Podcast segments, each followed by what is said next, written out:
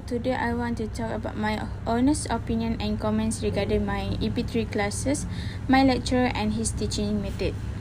First of all, I want to thank my lecturer because teaching me for 14 weeks this semester. These subjects are very important subject for me to graduate. First, I'm so worried about to enter this class because my English is not so good.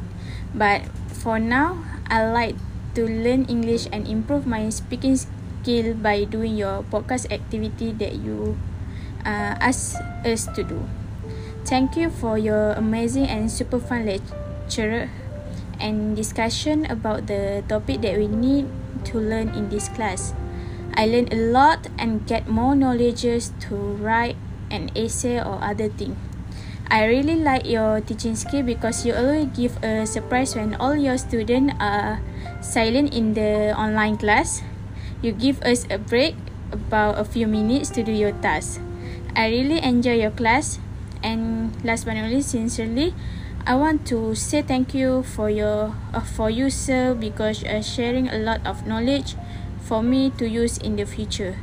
Have a nice day sir.